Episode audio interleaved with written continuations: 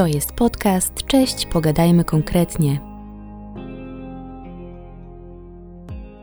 Przed nami 41. odcinek podcastu Cześć, pogadajmy konkretnie, w którym eksperci odpowiadają na najbardziej nurtujące pytania dotyczące inwestycji CPK, a także opowiadają o swojej pasji do zawodu. Tym razem porozmawiamy o historii kolei w Polsce. Gośćmi w naszym studiu są Łukasz Jóźwiak, starszy specjalista do spraw relacji z otoczeniem inwestycji kolejowych w CPK. Hej! Dzień dobry, cześć. Oraz Szymon Jaworski, specjalista do spraw koordynacji projektów z pionu kolejowego. Cześć. Dzień dobry, cześć.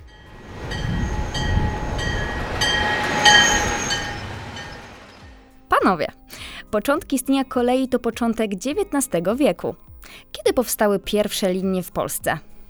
Za pierwszą kolej na ziemiach polskich uznajemy kolej warszawsko-wiedeńską, która w tamtym czasie nazywała się Drogą Żelazną Warszawsko-Wiedeńską. Pierwsze pociągi, oficjalne kursy rozpoczęły się 14 czerwca 1845 roku.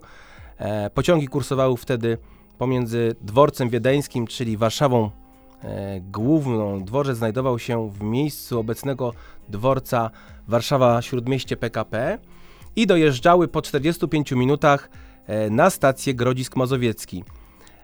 To był rok 1845, natomiast historia polskich kolei rozpoczęła się 10 lat wcześniej.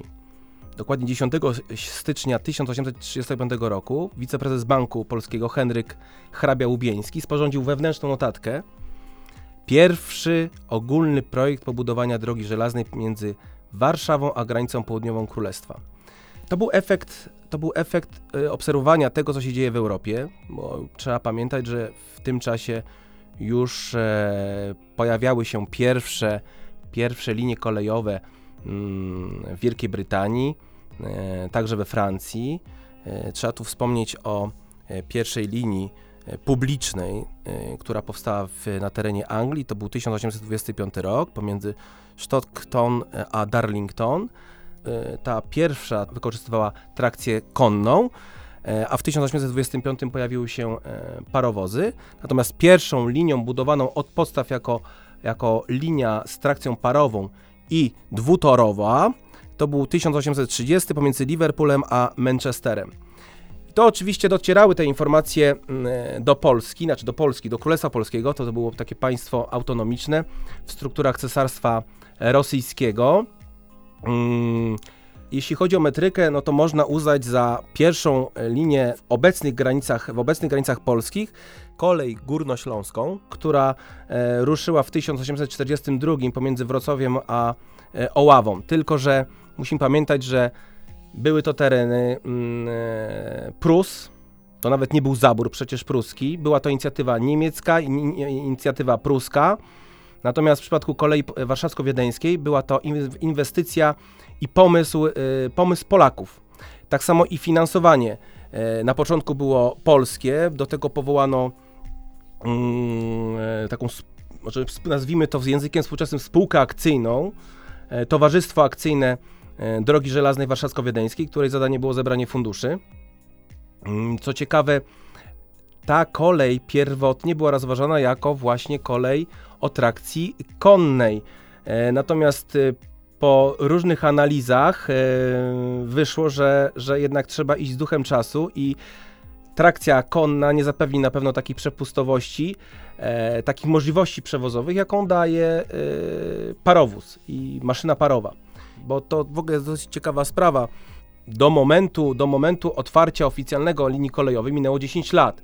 W międzyczasie budowa była przerywana ze względu na brak funduszy i ostateczne bankructwo różnych udziałowców tego towarzystwa akcyjnego. Przez to też i musiano powołać Komitet Drogi Żelaznej Warszawsko-Wiedeńskiej i posiłkować się funduszami, które płynęły już z Banku Pożyczkowego Cesarstwa Rosyjskiego. Natomiast założenie, tak jak powiedziałem, to był pomysł Polski, polskich finansistów, polskich bankierów, polskich przemysłowców i pomysłodawcą tej linii kolejowej, która stała się zalążkiem całej sieci kolejowej w Polsce, jest właśnie Henryk Hrabia-Łubieński. Natomiast po kilku latach do tej grupy twórców można zaliczyć też brata Henryka Łubieńskiego, Tomasza, oraz Piotra Steinkehlera, przemysłowca z Krakowa, którzy widzieli dużą szansę właśnie w rozwoju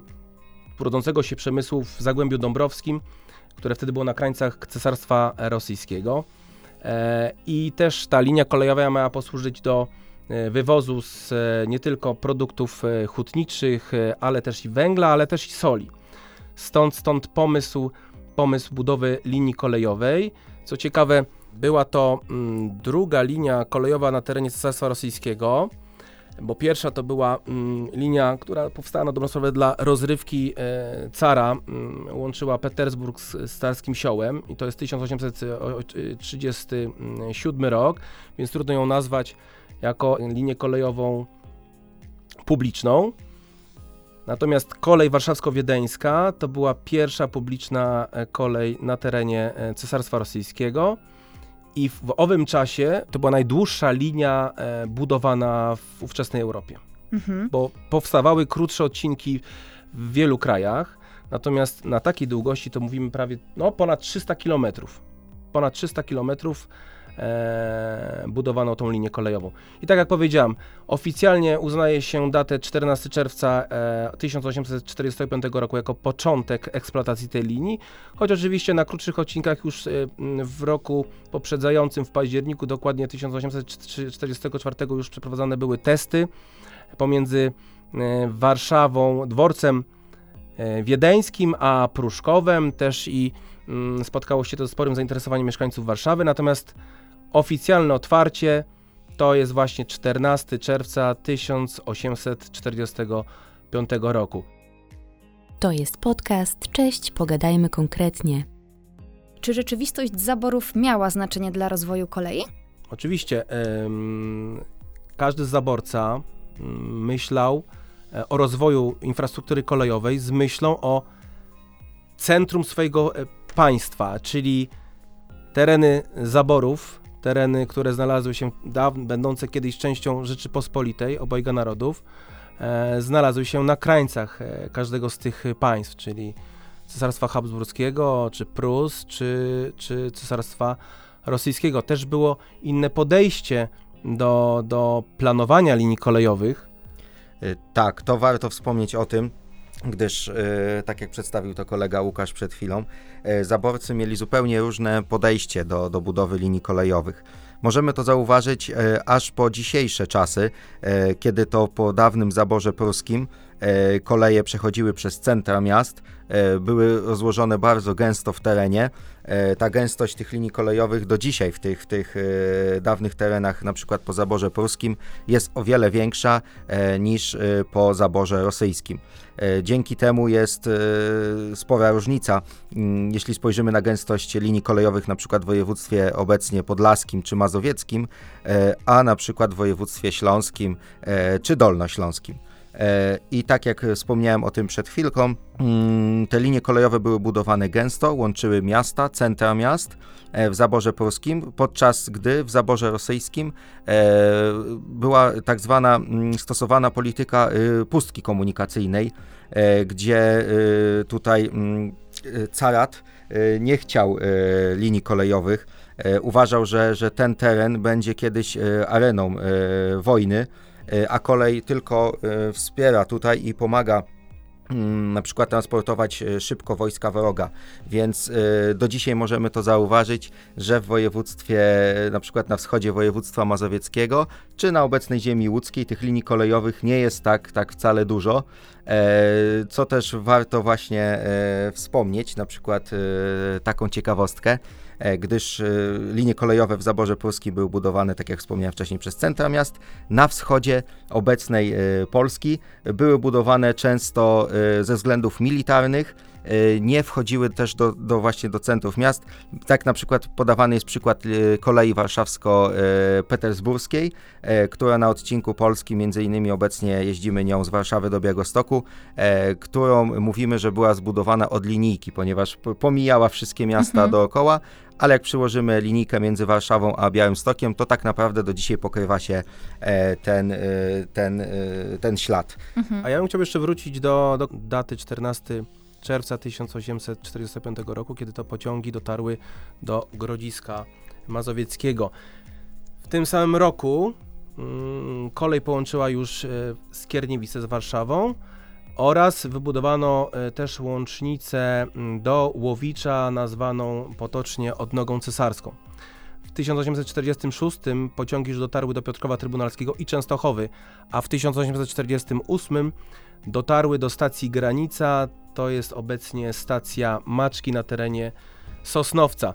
Co do samej nazwy, oczywiście docelowo myślano o połączeniu linii kolejowej warszawsko-wiedeńskiej z siecią powstających w innych krajach linii kolejowych, natomiast pierwszy etap to przede wszystkim skupienie się na połączeniu Zagłębia Dąbrowskiego z Warszawą i dociągnięcie właśnie do okolic trójstyku granic, który właśnie przebiegał w okolicach stacji Granica, czyli stacji Maczki. To był taki troszeczkę chwyt marketingowy. No można powiedzieć, czy to wtedy był taki efekt jak kilka lat temu efekt Pendolino, który spowodował powrót ludzi do kolei. No wydaje mi się, że tak, to też brzmiało dosyć atrakcyjnie, kolej warszawsko-wiedeńska. Natomiast co jeszcze ciekawe, ta linia powstała o szerokości, takim rozstawie stevensonowskim, czyli 1435 mm, najpopularniejszy rozstaw na dobrą sprawę w Europie. Natomiast reszta linii kolejowych, które powstawały w latach 60. i 70. XIX wieku, to już były linie szerokotorowe, bo taki rozstaw został przyjęty w Cesarstwie Rosyjskim. Niektórzy doszukują się tutaj oczywiście kwestii militarnych. Chodziło o to, że w momencie prowadzenia działań wojennych czas jednak trzeba poświęcić na przekucie torów, ale wydaje się odpowiedź jest bardziej błaha. Po prostu przy budowie pierwszych linii kolejowych w Rosji wykorzystywano doświadczenia ze Stanów Zjednoczonych, a tam akurat był taki okres, kiedy wiele linii powstało o tym właśnie rozstawie, czyli szerszym, czyli 1524 mm. Co do linii kolejowych na terenie Królestwa Polskiego, tu już kolega wspomniał o kolei warszawsko-petersburskiej, to powstała linia właśnie z myślą o połączeniu Petersburga, czyli ówczesnej stolicy Cesarstwa Rosyjskiego z Warszawą. Była to linia szerokotorowa, powstała w 1862. W tym samym roku powstała kolej warszawsko-bydgoska. To była kolej budowana podobnie jak kolej warszawsko-wiedeńska o rozstawie europejskim i to przez wiele lat było to jedyne połączenie sieci kolejowej Rosji, Królestwa Polskiego z siecią Prus. Kolejną koleją, która powstała w okolicach Warszawy i w celu połączenia z siecią dróg, bo wtedy akurat żadna kolej nie została dociągnięta ze strony Rosji do Brześcia, tu mówimy o kolei warszawsko-terespolskiej, to jest 1866. Warto też wspomnieć o wątku tramwajowym w Warszawie. Pierwsze tramwaje, które powstały w Warszawie, czyli to 1866, trakcja konna. Ta linia powstała, aby połączyć dwa dworce, petersburski z wiedeńskim, bo już wtedy ludzie dostrzegali dużą szansę w lepszym, wygodniejszym poruszaniu się po wielkich połaciach europejskich i rosyjskich, no ale takim punktem dosyć istotnym, nie mającym wygodnego połączenia linii szerokotorowej z normalnotorową, to właśnie była Warszawa i dlatego też powstał pomysł, aby połączyć dwa dworce warszawskie, dworzec petersburski i dworzec wiedeński właśnie tramwajem i był to tramwaj konny. Później powstała też odnoga do dworca terespolskiego, czyli to jest dworzec terespolski, to jest obecna Warszawa Wschodnia. Kolejna linia istotna z punktu widzenia transportu kolejowego to jest szerokotorowa linia obwodowa, czyli to jest ta, na której znajduje się m.in. stacja Warszawa-Gdańska obecna. Przez Wisłę budowano dwupoziomowy most, na dole był to most drogowy, a na górze kolej niespecjalnie lubiany przez warszawiaków, no ale była to kolejna po moście Kierbedzia stała przeprawa w Warszawie. Mhm. Skupiamy się głównie na zaborze rosyjskim, bo wydaje się, że że to były takie kluczowe z punktu widzenia późniejszej sieci kolejowej i tej, z której my teraz korzystamy. Czyli to jest kolej nadwiślańska, łączyła Mławę przez Warszawę, Dęblin i Lublin. No i ostatnia z tego kompletu szerokotorowych to kolej warszawsko-kaliska. To już jest początek XX wieku, choć mówiono o tej linii, planowano budowę wiele wcześniej. To jest obecna linia łącząca Warszawę, Błonie, Teresin, Sochaczew, Łowicz, Łódź z Kaliszem. Kalisz wtedy był miastem granicznym.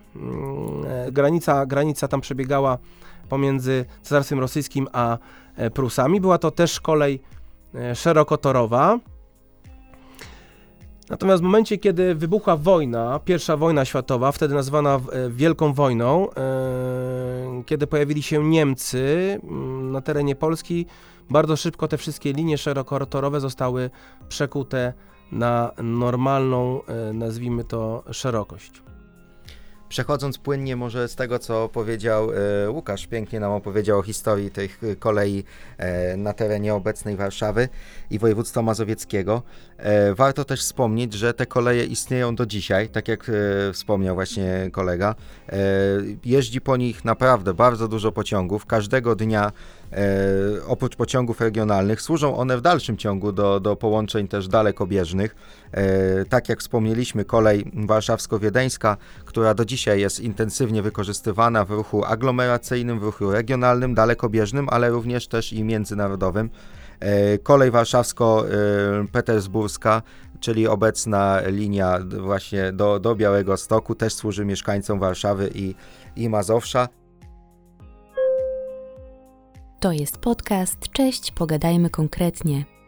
Warto wspomnieć o miastotwórczej roli kolei, o tych kolei, o których wspomniał przed chwilą Łukasz. Przyczyniły się one w znacznej, tutaj miały znaczne znaczenie dla rozbudowy zarówno sieci osadniczej, jak i właśnie tych wszystkich małych miejscowości, które w perspektywie tak naprawdę kilkunastu, kilkudziesięciu lat stały się miastami. Na przykład takim przykładem jest tutaj Ruda Guzowska na linii warszawsko-wiedeńskiej.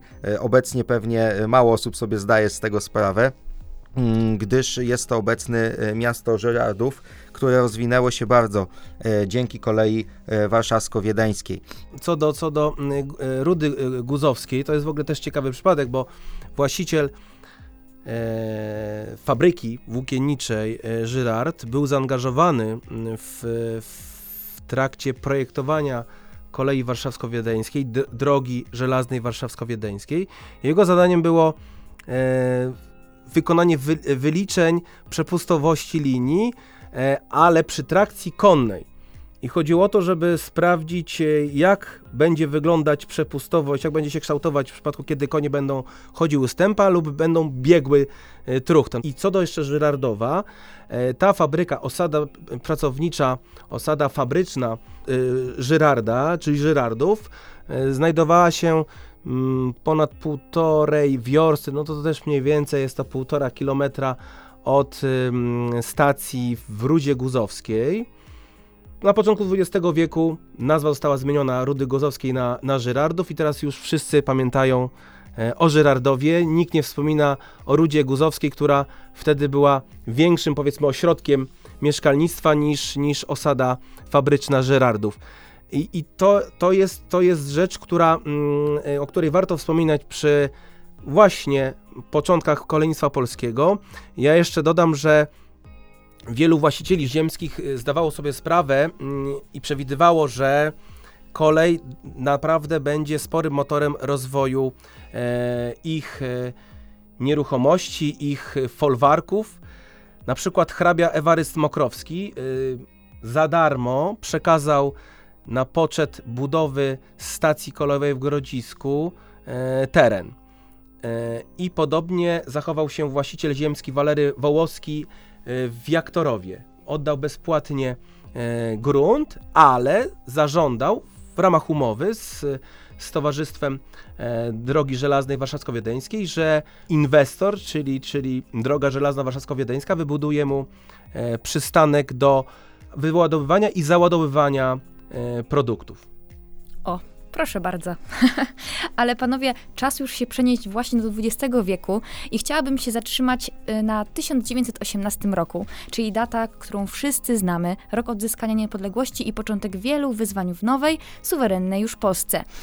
Wśród licznych trudności w odbudowie gospodarki, jak wyglądała sytuacja polskiej kolei? Nie tylko sieci, ale i przemysłu kolejowego. Jak niestety po każdej wojnie, przeciwnik skupia się na zniszczeniu infrastruktury, bo zdaje sobie sprawę, że druga strona może wykorzystywać wtedy kolej, która była najprężniejszym, najskuteczniejszym, o największej przepustowości środkiem transportu do przerzucania wojsk, będzie się skupiał właśnie na wykorzystaniu tego środka transportu, więc Polska przejęła po pierwsze zniszczoną bardzo infrastrukturę po zaborcach. Kolejną rzeczą, która była sporym problemem, to te różnice, które wynikały z ułożenia i zaprojektowania linii kolejowych, które wpasowywały się w system transportowy każdego z zaborców, czyli to, że granica przebiegała, nazwijmy to tak, po środku naszych ziem, to powodowało, że właśnie problemy infrastrukturalne z połączeniem największych ośrodków wchodzących w skład nowego państwa polskiego. Przykład: po odzyskaniu niepodległości połączenie Warszawa-Poznań, jeździło się przez Toruń, czas przejazdu to było 11 ponad godzin. Z tego też i względu pierwszym zadaniem odrodzonego państwa polskiego to po pierwsze była odbudowa zniszczonej infrastruktury kolejowej, przekucie z powrotem pewnych odcinków, które pozostawały nadal szerokotorowe, plus też i zmiana organizacji ruchu, bo musimy pamiętać, że w zaborze rosyjskim, w zaborze pruskim pociągi, tak jak dzisiaj, na kolei obowiązuje ruch prawostronny, natomiast w zaborze austriackim ruch był lewostronny. Czyli tak, po pierwsze przekucie torów na normalną szerokość europejską, odbudowa zniszczonej infrastruktury, i budowanie tych łącznic pomiędzy najważniejszymi miastami, prawda, czyli kłótno strzałkowo, tak, dla skrócenia połączenia pomiędzy Warszawą a Poznaniem, Łódź, Kutno, prawda, do Płocka. Tak, wtedy pierwszy raz otrzymał połączenie kolejowe Płock, dopiero w dwudziestoleciu międzywojennym. I czy Warszawa-Radom, prawda?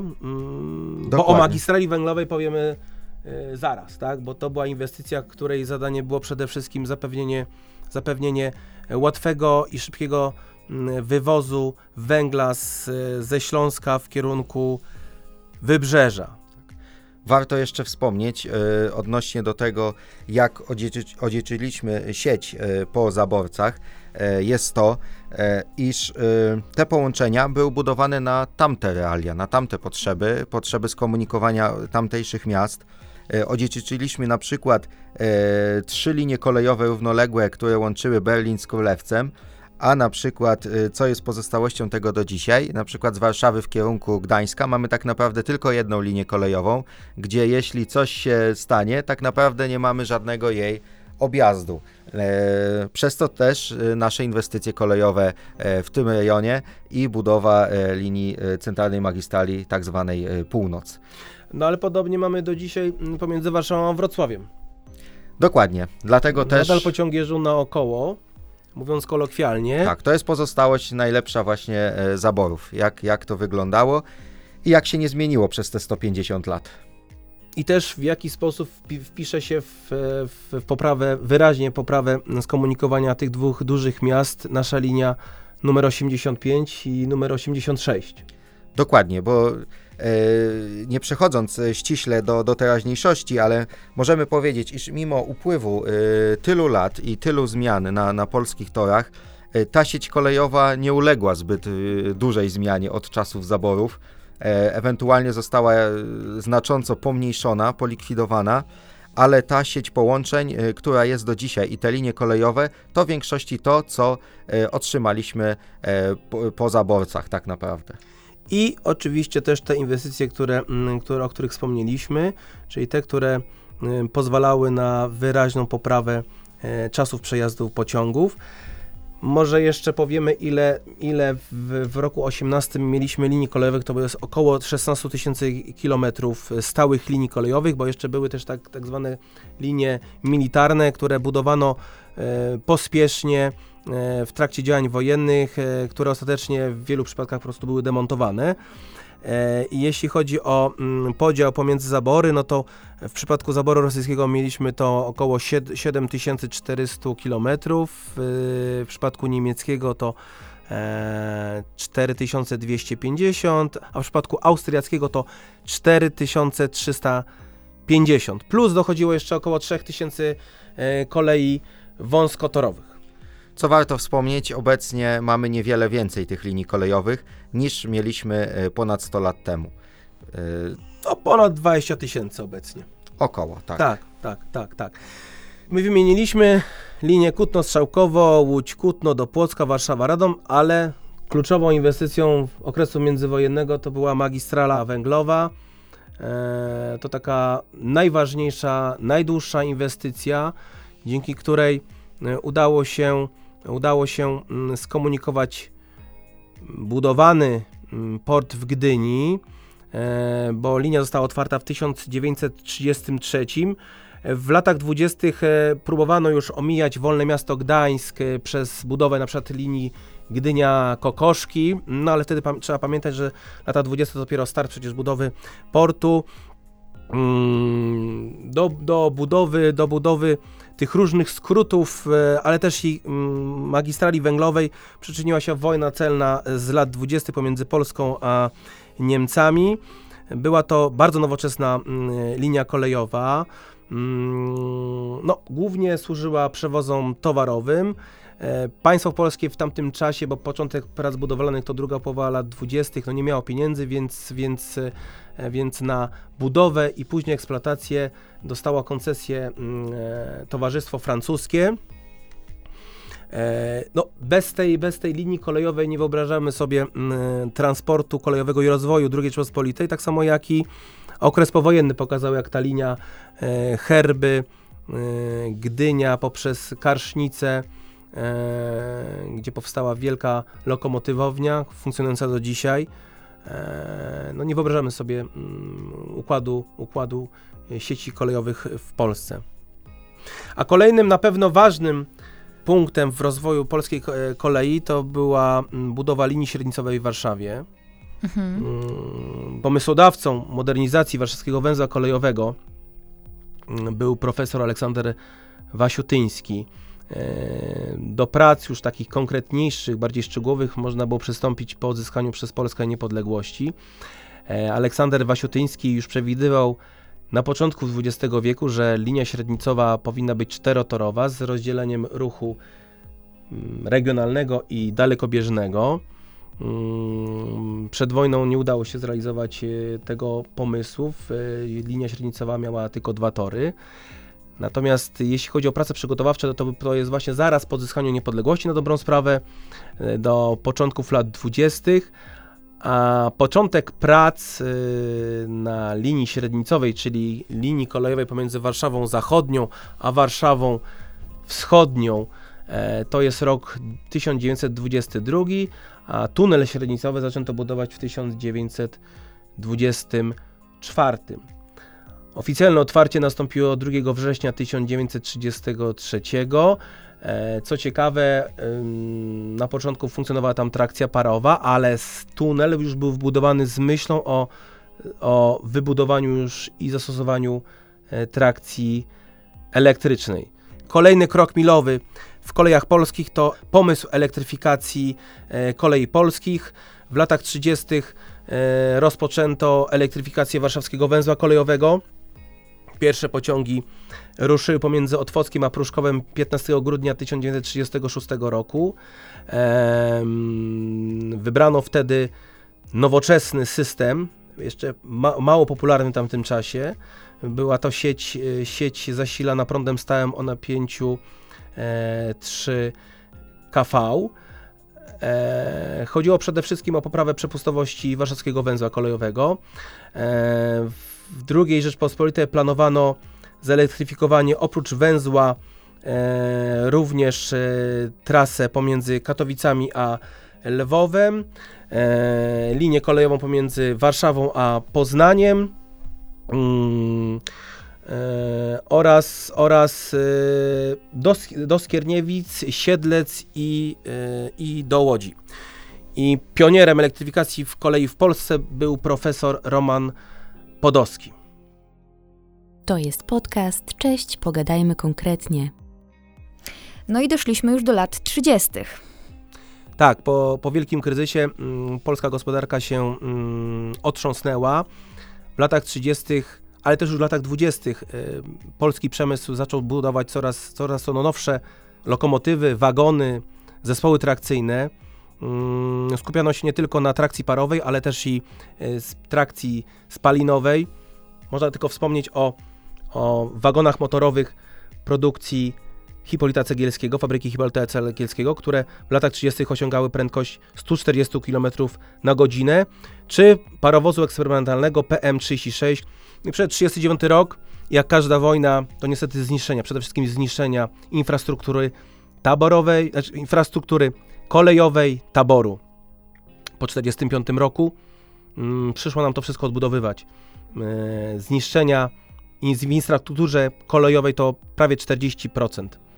Po 1945 roku przede wszystkim trzeba było się skupić na odbudowie, na udrożnieniu zniszczonych linii kolejowych, ale również wrócono do pomysłu elektryfikacji kolei, wiedząc, że pociąg elektryczny jest bardziej wydajny od pociągu, od lokomotywy parowej, od pociągu ciągniętego przez lokomotywę parową.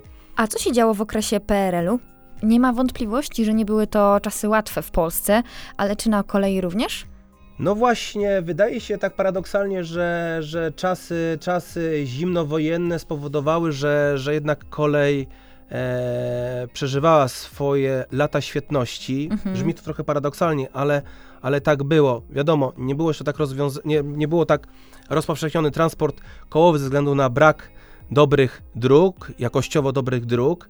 Jedynie te o lepszej jakości to dostaliśmy w spadku na ziemiach zachodnich po III Rzeszy. Natomiast kolej dawała największą możliwość przewozową. Stąd też skupienie się na przede wszystkim odbudowie infrastruktury, przejmowaniu fabryk, zakładów remontowych na ziemiach zachodnich, też i walka o pozostanie ich wyposażenia na terenie Polski, bo warto wspomnieć, że wiele linii kolejowych zostało rozebranych przez wycofującą się z terenów Polski Armię Czerwoną. Podobny los spotkał wiele zakładów produkcyjnych, na przykład późniejszy Pafawak, wrocławski Pafawak, którego wyposażenie udało się uratować z pomocą pracowników dawnej warszawskiej fabryki taboru kolejowego Lilpop, Rau i Lewenstein. Ale oprócz odbudowy linii kolejowych skupiono się na elektryfikacji sieci kolejowej. W 1947 roku w Ministerstwie Komunikacji powołano Biuro Elektryfikacji Kolei. Skupiono się na odbudowie warszawskiego węzła kolejowego, przede wszystkim odgruzowaniu linii średnicowej w miejscu przede wszystkim dawnego dworca głównego, który został wysadzony przez Niemców w 1944 roku. W 1949 roku udało się węzeł doprowadzić do stanu używalności. No i tak jak powiedziałem, skupiono się na elektryfikacji poszczególnych linii kolejowych. W 1954 roku pociągi elektryczne dotarły do Łodzi Fabrycznej, w 1957 do Katowic i do Gliwic. Lata 60. to zelektryfikowanie linii do Poznania, Lublina i magistrali węglowej. I też ciekawa sprawa, że pod koniec 1957 roku resort komunikacji podjął decyzję o zakończeniu zakupów parowozów, choć ostatnie parowozy były budowane przez HCP do 58 roku, ale już wtedy wiadomo było, że jednak nie jest to przyszłość kolejnictwa. Przede wszystkim transport po liniach zelektryfikowanych. Co do średniego tempa elektryfikacji, w latach 50. i 60. to było około 190 km rocznie, a w dekadzie lat 60. i 70. to już 300 km rocznie.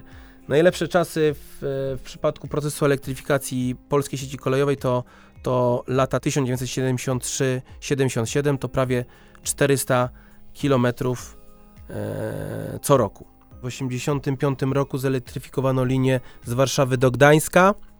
Obecnie mamy zelektryfikowanych prawie 12 tysięcy km linii kolejowych, to prawie 60% sieci. To jest podcast. Cześć, pogadajmy konkretnie. Czasy PRL-u to czas dla polskiej kolei, kiedy tak naprawdę mieliśmy najbardziej rozbudowaną sieć kolejową w historii polskiego państwa. Koleją mogliśmy dotrzeć tak naprawdę do każdego powiatu na terenie obecnej Polski. Jeśli nie koleją dalekobieżną, to koleją regionalną lub nawet koleją wąskotorową. Wycieczka w najdalsze zakątki Polski była możliwa, ponieważ ta kolej docierała i w różne zakątki Bieszczad, i do miasteczek mazurskich, czy na przykład do wielu miejscowości nadmorskich. To trzeba przyznać, że kolej PRL-u miała to, czego nie było na przykład w latach 90. i na początku 2000, gdzie bezpowrotnie wiele linii zostało zlikwidowanych, do dzisiaj nie ma już po nich śladu. Nieliczne się odbudowuje, ale w zdecydowanej większości do wielu polskich małych miejscowości, miasteczek, ale także i miast, na przykład w województwie warmińsko-mazurskim, już nie dojedziemy koleją. Więc to trzeba powiedzieć o tej kolei w okresie PRL-u. PRL to także budowa nowych linii kolejowych, w tym najsłynniejszej polskiej linii kolejowej, można powiedzieć, że takiej dumy tych czasów, czyli centralnej magistrali kolejowej łączącej Warszawę z regionem Śląska. Czy Łukasz chciałbyś coś dodać o słynnej CMC? To jest na dobrą sprawę pierwsza na ziemiach polskich kolej dużej prędkości, ponieważ już przy założeniach projektowych założono prędkość dla pociągów pasażerskich do 250 km na godzinę. Chociaż na początku oczywiście po linii poruszały się przede wszystkim pociągi towarowe, natomiast w każdym roku ta liczba się zmniejszała. Otwarcie centralnej magistrali kolejowej miało miejsce w grudniu 1977. I to tutaj pojawiła się namiastka kolei dużych prędkości, tak ważnych z perspektywy dzisiejszych inwestycji CPK? Tak, pierwsze pociągi pasażerskie o prędkości 140 km na godzinę to właśnie pojawiły się na centralnej magistrali kolejowej. To były dwa pociągi ekspresy Górnik i Krakus. Były ciągnięte przez najczęściej lokomotywy EP05, zwane potocznie Czesiami, choć warto jeszcze wspomnieć, w latach 60. już pomiędzy Warszawą a Poznaniem pociągi poruszały się z prędkością 130 km na godzinę. Natomiast to w porównaniu z dzisiejszymi czasami to już nie jest żadne osiągnięcie. Natomiast wytrasowanie centralnej magistrali kolejowej pozwalało na docelowo osiąganie prędkości 250 km i to też ma być realne już niebawem, bo trwa modernizacja tej linii kolejowej. 1984 to pierwsze pociągi, które w znaczny sposób skróciły czas przejazdu pomiędzy Warszawą i Katowicami, Warszawą i Krakowem, a kolejny kluczowy rok dla przewozów pasażerskich na sieci kolejowej PKP to rok 1988 i osiągnięcie prędkości szlakowej do 160 km na godzinę.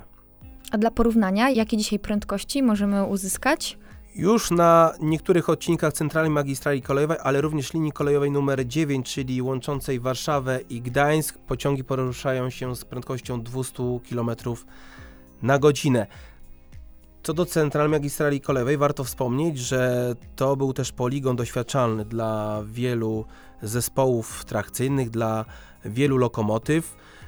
11 maja 1994 roku włoskie Pendolino ETR 460 osiągnęło prędkość 250 km na godzinę. Był to rekord prędkości nie tylko Polski, ale Europy Środkowo-Wschodniej. W 1999, 18 kwietnia, lokomotywa budowana z myślą o PKP EU43 przekroczyła prędkość 222 km i to był najszybszy klasyczny pociąg na sieci kolejowej Polski. Rok 2009 to kolejny rekord.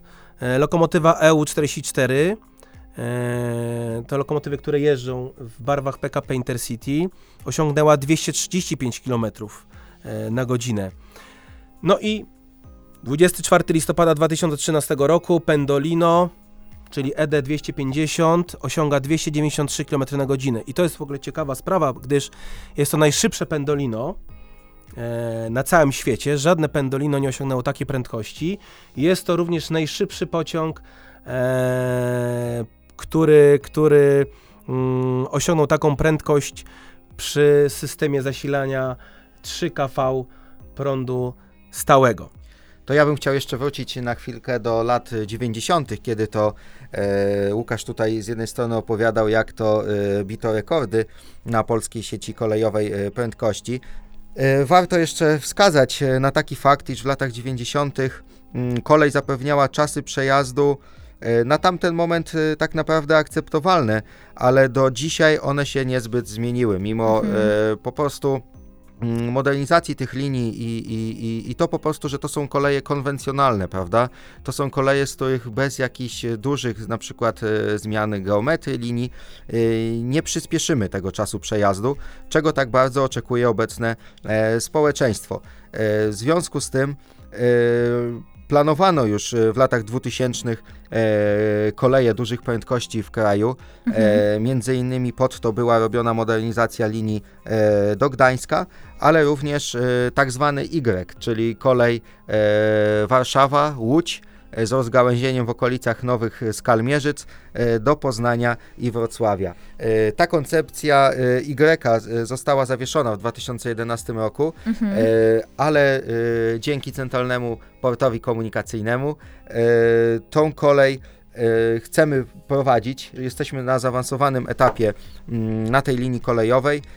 Mamy już ogłoszone warianty inwestorskie. Jesteśmy w trakcie pozyskiwania decyzji środowiskowej, ponieważ ta linia kolejowa jest nadal bardzo brakującym ogniwem w polskim systemie transportowym i to, że obecnie jeździmy z Warszawy do Wrocławia prawie 4 godziny, tak naprawdę konwencjonalnym pociągiem. Ponad nawet 4 godziny. Ponad. Tak. To jest po prostu nieakceptowalne w obecnych realiach.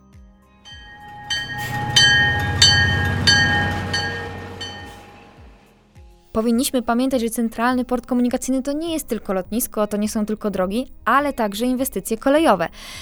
I tutaj chciałam zapytać, jakie to ma odniesienie do infrastruktury kolejowej w Polsce. Tak, w ramach Centralnego Portu Komunikacyjnego wybudujemy około 2000 nowych kilometrów, nowych linii kolejowych, dzięki czemu zarówno uzupełnimy obecną sieć linii kolejowych w Polsce, ale także wybudujemy pierwsze odcinki tak naprawdę kolei dużych prędkości na prędkości 250 km na godzinę. Połączymy szybko Warszawę z Łodzią, z Wrocławiem, z Poznaniem, ale także przyspieszymy znacząco pociągi do Zamościa, czy na przykład połączymy Jastrzębie-Zdrój, czy Łomże w województwie podlaskim. Które były wykluczone transportowo. Dokładnie, do tej pory tak. Panowie, to była naprawdę ogromna dawka wiedzy, wspaniała lekcja historii dotycząca kolei w Polsce. Bardzo serdecznie dziękuję Wam za rozmowę. Bardzo dziękuję. Dziękuję bardzo. I do usłyszenia w kolejnym odcinku.